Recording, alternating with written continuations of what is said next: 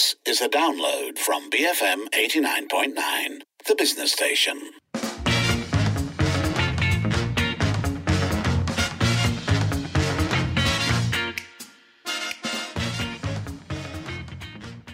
It's 5.07. You're listening to Sharmila and Lynn on Popek Popek Parliament, where we bring you updates from the Dewan Rakyat. So today's sitting started with an announcement by Dewan Rakyat Speaker Tan Sri Azhar Harun, who informed MPs that the second booster dose for COVID 19 would be made available for MPs to take in Parliament. Ipoh Barat MP M. Kulasegran then brought up a question that many of us have surely been wondering. Uh, Tan Sri, penjelasan. Saya. Uh, ada banyak uh, uh, rumors mengatakan fourth uh, jab ini is very dangerous. Jadi how how how safe is it to take the fourth uh, jab dalam hal ni? Oh, itu bukan soalan yang patut ditujukan kepada saya. patut ditujukan kepada Kementerian Kesihatan. Saya rasa uh, eloklah ditujukan kepada Kementerian Kesihatan. Ya, terima kasih uh, yang yang berhormat. That was Dewan Rakyat Speaker Tan Sri Azhar Harun in a brief exchange with Ipoh Barat MP M. Kulasegran, who wanted to know how safe the second booster is. Now, we're not medical professionals ourselves, but the station did cover this very question a couple of months ago with Dr. James Koh, an infectious disease consultant from the International Medical University. If you're interested to hear more, the podcast you can look up on our website or app is called Is the Second COVID Booster Shot Really Necessary? Um, very informative stuff. They talk about what protection the second booster offers and who would benefit most. So on to the Q&A now. Uh, Port Dickson MP and opposition leader Datuk Sri Anwar Ibrahim asked how prepared the government was to face flood disasters ahead of this year's monsoon season. Datuk Dr. Abdul Latif Ahmad, Minister in the PMO for Special Functions, acknowledged that in the past, NADMA had been slow in raising the alarm to the public. He said that a new SMS alert system has been implemented to give real-time alerts to residents in flood-prone areas. Uh, kami akui di Nadma sewaktu berlakunya monsun timur laut tahun lepas memang malah kita akui bahawa kelemahan siar raya dan memberi amaran kepada awam memang uh, jauh lebih rendah jika dibandingkan dengan siar raya yang dikendalikan oleh sosial media. Kurang daripada itu, uh, program-program yang melibatkan uh, lebih ramai peserta libat urus, terutama pemimpin-pemimpin di kawasan yang berlakunya banjir ini perlu kita uh, sekarang macam sebagai contoh, Met Malaysia telah pun uh, menyampaikan amaran-amaran banjir melalui telco, melalui SMS uh, kepada uh, kawasan setempat real time tiap-tiap hari supaya uh, rakyat mempunyai uh, pemikiran yang bahawa uh, mereka perlu didedahkan dengan maklumat-maklumat yang terkini. So Anwar followed up by pointing out that core issues still haven't been addressed. And the example he gave was that there are still areas in the country that haven't been restored seven months after the floods. Saya bagi contoh umpamanya di Telemong, Karak. Setelah tujuh bulan bencana yang lalu, belum ada tindakan. Balak-balak sampah sarap menyekat uh, kawasan itu masih ada. Dan saya boleh kirim foto-foto itu kepada Yang Berhormat Menteri. Kemudian perkara ini berlaku terus di di Kedah uh, dan Menteri Sumber Asli mengatakan tidak ada pembalakan. Tetapi bila di uh, dirobohkan di, di dipotong semua pokok-pokok itu jadikan tanaman uh, durian, dia masalah yang sama. Jadi itu yang saya nak sebut walaupun tidak menyentuh secara langsung kementerian uh, yang berhormat tetapi ia harus uh, yang saya tanya ini masalah banjir. Saya tak peduli kementerian mana, selesaikanlah dengan baik, buatlah persiapan supaya mengelak daripada perkara ini berlaku lebih dan membebankan rakyat, meragut nyawa dan menyebabkan kerugian terutama rakyat miskin. That was Port Dickson MP and opposition leader Datuk Sri Anwar Ibrahim. The Minister for Special Functions could then only offer for Anwar to relay this concern to the Flood Management Task Force, which is headed by the Chief Secretary to the government. Let us know are SMS alerts sufficient to warn the public of floods? What else would you like to see? You can call 77332900, WhatsApp 018 789 8899, tweet us at BFM Radio. Next up, a question on the perennial issue of labour shortage in the plantation sector. Minister of Plantation Industries and Commodities, Datuk Zuraida Kamarudin, explained that the delays to incoming manpower were because of a new management system that she says will be more organised and will prevent workers from hopping jobs. She also said that they're focusing on automation to manage production more sustainably.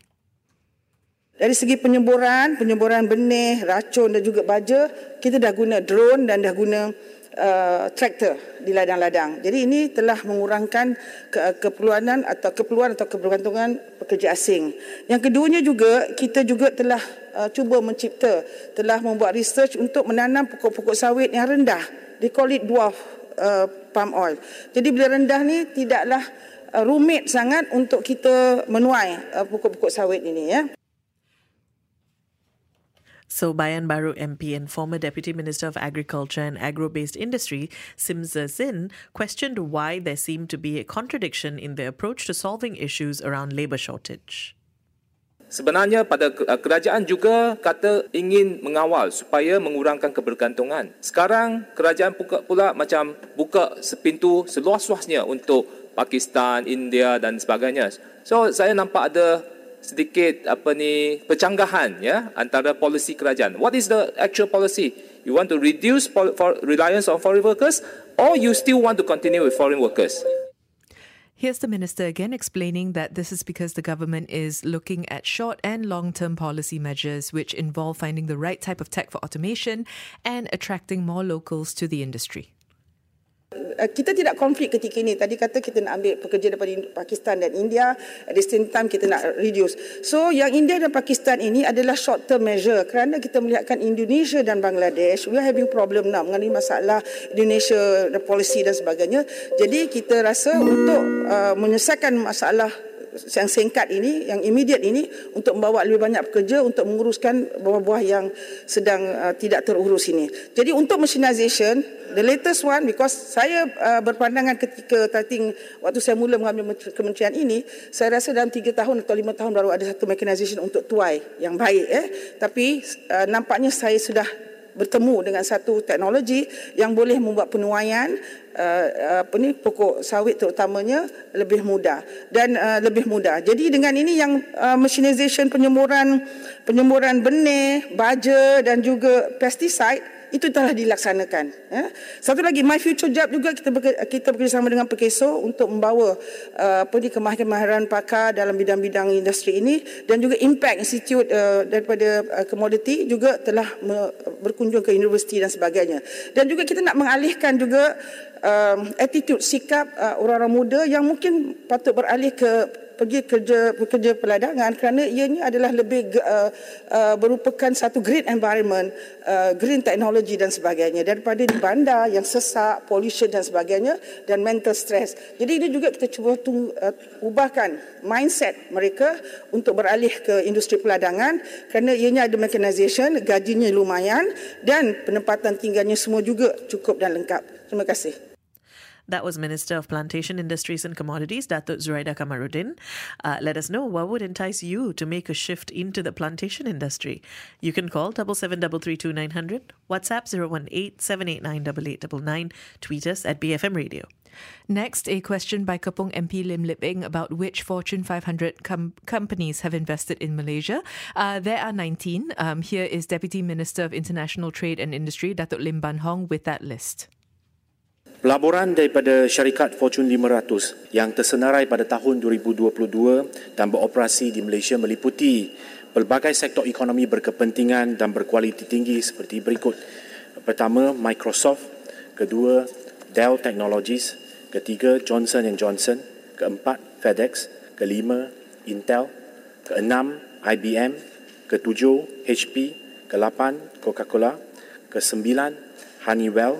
Kesepuluh, Jabil. Sebelas, Baker Hughes. Dua belas, Texas Instruments. Tiga belas, Philip Morris. Empat belas, Western Digital. Lima belas, Lam Research. Enam belas, Boston Scientific Medical Device. Tujuh belas, Amphenol. Lapan belas, Motorola. Sembilan belas, Analog Devices. The deputy minister also added that there are companies in the global five global 500 that have invested, among them companies like Samsung, Huawei, Honda, Sony, Panasonic, and Nestle. Lip Eng also asked why Tesla wasn't on that list. The deputy minister said that he couldn't speak on behalf of Tesla. Instead, he elaborated on Malaysia's place in the electrical vehicle ecosystem. Malaysia merupakan antara destinasi pilihan utama para pelabur dalam membangunkan ekosistem kenderaan elektrik.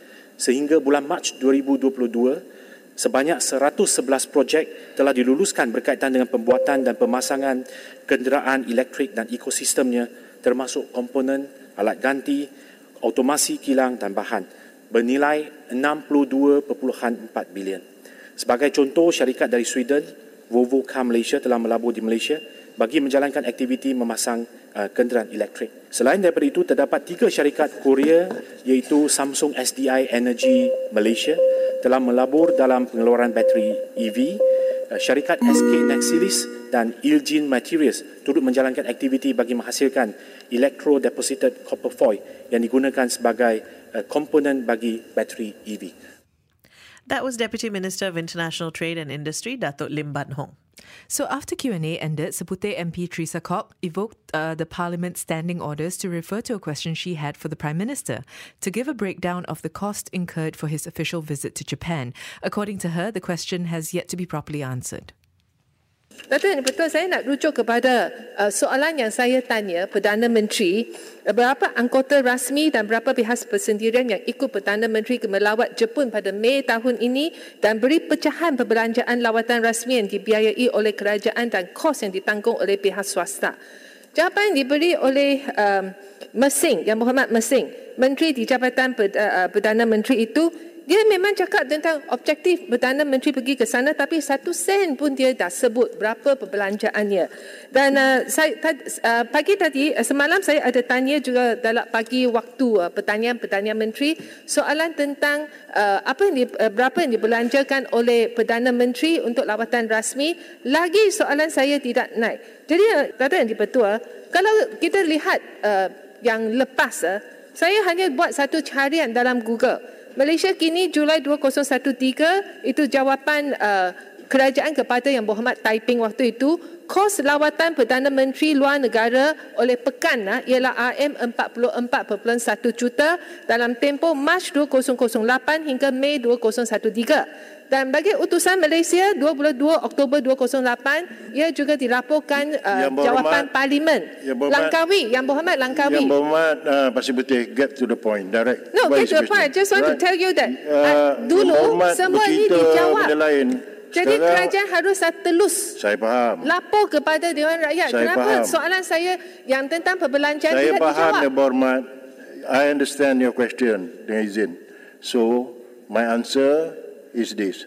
Please write so that the speaker boleh jawab. Okay? Sudah. Speaker sudah jawab. Sini. Faham. Speaker gunakan itu eskime lah, bla bla bla semua itu. Saya, kata dia tak ada kuasa saya faham pada yang berhormat seputih. The speaker has answered dengan izin, has answered you. Huh? But you are not satisfied with the answer. No. Please, dengar apa saya nak cakap. Tulis dan minta penjelasan. Gitu. Okey, duduk yang berhormat.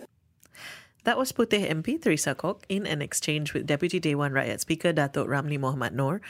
And finally, a sudden tabling by Home Minister Datuk Sri Hamzah Zainuddin on Malaysia's demotion in the US's human trafficking monitor. Now, this came as a surprise as some MPs had filed motions to debate the issue last month, but were repeatedly rejected by the Dewan Rakyat Speaker, purportedly for failing to show that the matter was of urgent public interest. So, Bagan MP Lim Guan Eng asked whether this had anything to do with US Speaker Nancy Pelosi's visit to Malaysia. Saya nak tahu sama ada adakah secara kebetulan Speaker Amerika Syarikat Nancy Pelosi melawat Malaysia? Barulah yang beruang menteri merasa ini adalah serius untuk menjawab ataupun respon ke atas isu ini. Memandangkan ini adalah daripada United States trafficking report di mana kita adalah dalam tier 3 atau tahap ketiga. Sesuatu seperti yang Rumah sebut tadi adalah yang amat memalukan. Kalau Nancy Pelosi tak datang sini adakah yang berhormat tidak akan membuat satu penerangan. Okay. Dan memandangkan bahawa ini adalah satu perkara penting sehingga penerangan ini diedarkan kepada semua ahli parlimen. Saya pun pernah buat penerangan. Tapi kita biasanya buat penerangan tentang satu isu yang telah dibangkitkan sebelum ini. Bolehkah yang buat menteri kerana ini adalah suatu perkara yang amat penting memberikan ruang dan masa supaya perkara ini dapat dibahaskan. Kerana ini amat memalukan negara. Kita berbincang tentang manusia, bukan binatang. Binatang pun dapat layanan yang lebih baik. Yang berhormat. So, saya harap janganlah hanya one track. It's either my way or the highway. Tak boleh. Ini harus diperbahaskan, dibahaskan dan diperbincangkan oleh semua ahli parlimen. That was Bagan MP Lim Guan Eng, who asked for MPs to be able to debate the report now that it has finally been tabled. A cantankerous day eh, in Parliament. Quite, quite. A lot of a lot of backs and forths, um, a lot of disagreements. Well, what we covered was um, the second booster shot for MPs, uh, as well as, um, in a larger sense, questions of who should be getting it, whether you should get it. Uh, we also talked about SMS alerts for floods and whether that's enough, whether uh, better pay or higher skilled roles would entice you into working for the plantation sector.